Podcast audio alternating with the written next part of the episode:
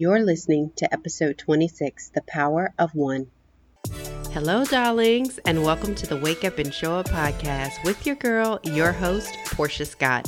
This podcast is on a mission to inspire and empower you to take your life off autopilot, optimize the power of your uniqueness, and execute intentionally in every area of your life.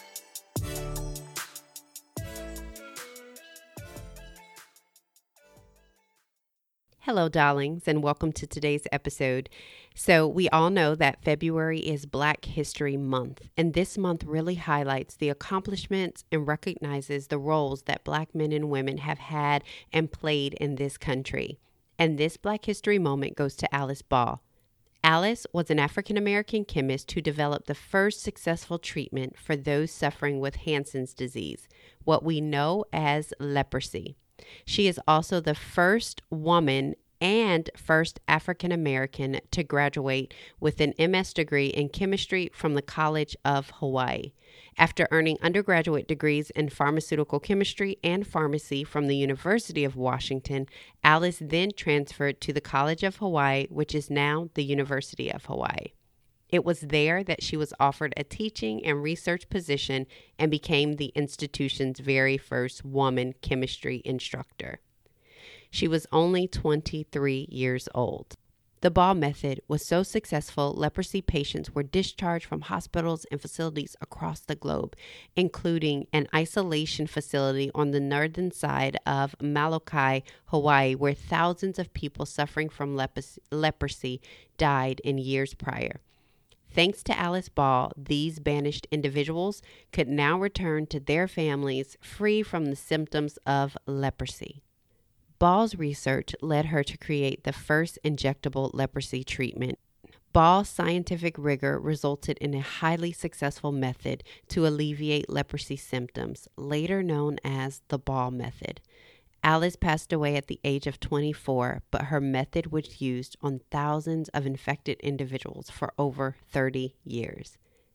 Alice Ball, today we salute you. Now let's get into today's episode. I'm a sucker for a good movie, a good show, or Netflix binge. I will admit it because I know no one watches TV or admits they do, but a good show count me in. And on September 26, 2018, I fell in love with a group of friends Eddie, Gary, Maggie, Delilah, Katherine, Rome, Regina, and Jon. I don't remember the original trailer, but as I watched the show, I realized that their friendship and the loss of one of their friends was the wake up call they all needed to start living. Every show is more intense, and it shows the different facets of friendships, love, mistakes, betrayal. When I think about the show, I find that nothing just happens, and their friendship started by being stuck in an elevator knit together by Friday Night Pizza. Their love for Boston Bruins, the shoulders they cry on, and the laughters they have. The architecture of their friendship is neatly designed by holding one another's hand through the scariest, most uncertain, and sometimes hardest times of their lives. The truth of this friendship lies in a million little things. You know how movies are made? A million little things. You know how careers, businesses, families, and relationships are built? A million little things. You know how you are built? A million little things. I remember the first day of boot camp. The first couple days are a breeze, no yelling, a little PT, but nothing like what you see in the movies. It's actually completely different those first days. It actually is like a cakewalk. But then the day comes when you get off the bus and your foot hits the pavement of the real thing. The first couple of days are just kind of like reception, getting you used to different things, getting you used to the army, getting your uniforms, mandatory shots, and just working out all the kinks before they send you to your final destination. It was January, but it felt like the sun was blazing, and we were all huddled up in a room upstairs of a building, emptying all the contents that we had in our duffel bags on the floor. But of course, my first day wasn't complete without a mishap. Yep, I was so nervous that I couldn't figure out the combination to my lock. I don't know if I was missing a number or turning right when I should have been turning left, but I was sweating bullets. And mind you, I was actually an older soldier. So I think I was 21 when I came in, and everybody else is like right out of high school. So this was like very new to me because I'm almost thinking in my mind, why are you yelling at me? I have paid rent before. You know, I felt like I felt like a child. And I was like, wait a minute, I've paid rent. I still have a car note while I'm here. Like, who told you you could yell at me? But apparently, that's what I did sign up for when I signed my name on the dotted line. So everyone had already had their duffel bags empty, and there I was standing, still struggling to open mine. And that day I learned what front leaning rest position was. It's what the Army calls the push up. And anytime you hear that yelled, you are in trouble. And because of me, it was introduced to my unit. Thanks, Private Eaton. Over the next nine weeks, I would learn to hate long distance running. I would master the basic instruction of using my M16 A2 rifle gain confidence in my gas mask, complete with the trip to the gas chamber, and gain confidence in not only myself, but in the Army itself, and understanding how it moved and understanding why certain things were the way that it was. Why was it so structured? The United States military is one of the most well-oiled machine. It is the most structured organization I have ever worked for, and it has to be a million little things. I wouldn't understand all that I learned in those nine weeks until March 19, 2003. Everything was all fun and games, and we were just hanging out in Kuwait. And yeah, we had moved into a forward operating base, but you know what? It was still good. And then March 19th, 2003 rolled around. We were leaving the conference we had in Kuwait and we were headed to Iraq.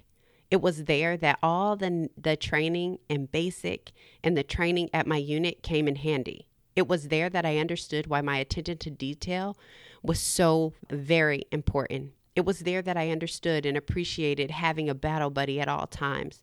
The military just doesn't all of a sudden know how to fight.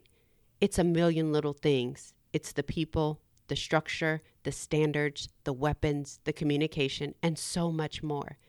But it's made up of a million little things. We have all been there waiting on the next big thing to happen in our lives careers, business, families, or relationship. And you know how the big things happen? Like we're excited about the wedding, we're excited about a new baby, we're excited about a new job or contract. But you know how all those things come together. The one big thing that we're waiting for. It happens with one step, one decision, one answer, one day, and one try can change everything. We have had the privilege to hear other people's stories on this podcast and other podcasts. And you know what they all have in common? You know what we all have in common? One step, one decision, one answer, one day, one try. And every day they kept making one step, one decision, one answer, one try. As this podcast is being recorded, I am preparing to speak to an industry, a community that I've never spoke to before. And the way that happened was one step, one decision, one answer, one day, and one try. It was one decision to stop playing small and then followed by another decision and another step and another day and another try and one more email, a million little things. That's how we get to the big. The big doesn't just happen, but it is really taking in every single step along the way. There's a story that I love, and it was back when, when they had kings, and the current king was sent out to find who would be the next king. Obviously, the current king didn't know he was going to lose his job. Otherwise, who would go looking for their replacements? I mean, you're doing too much. So he goes into the town, and there's this family of seven sons. Most of them handsome and strong and tall, and they look like kings and they talk like kings. But neither one of them was the one. So frustrated, the king is like, Listen, I know this is the family that holds the new king.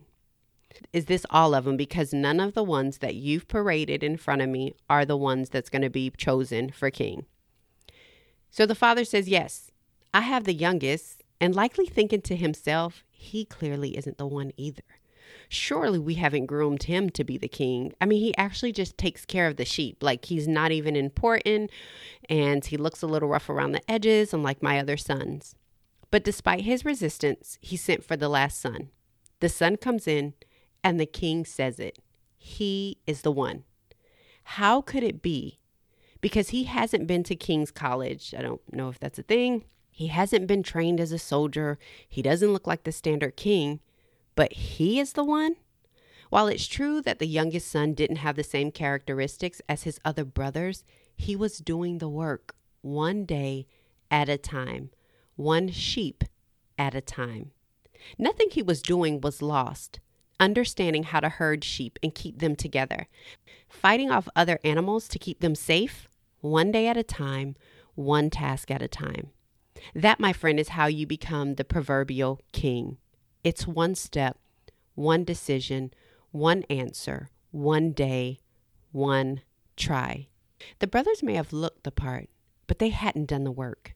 The work is bringing your A game to work day after day seems monotonous until it isn't, until that one person sees the million little things that you've done. Doing homework, enduring carpool, discipline even starts to become monotonous until one day they are graduating, until one day you see them living out their passion.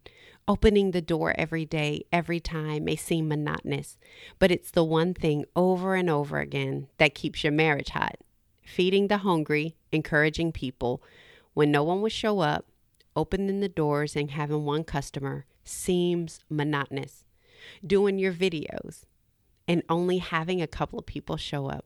It all seems monotonous, but it is training for your one moment because your one step, your one decision, your one answer, your one day, and your one try away from your moment.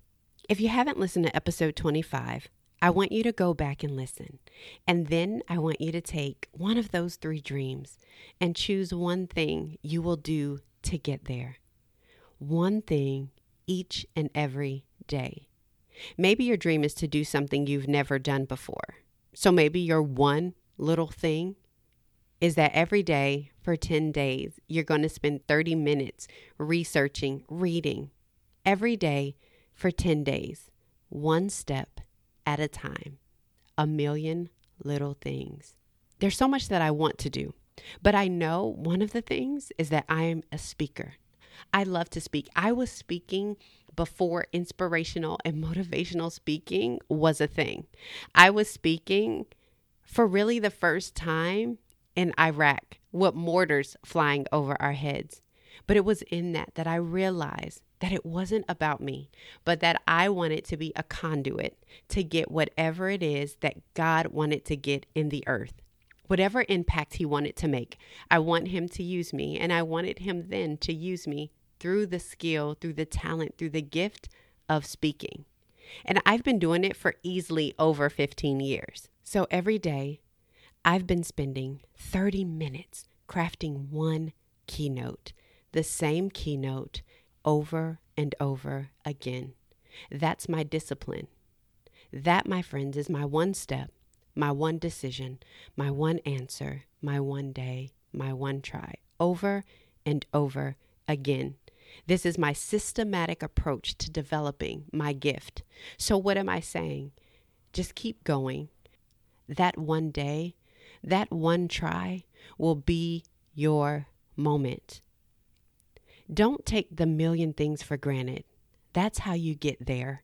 Wherever your there is, you get there one step, one decision, one answer, one day, and one try at a time.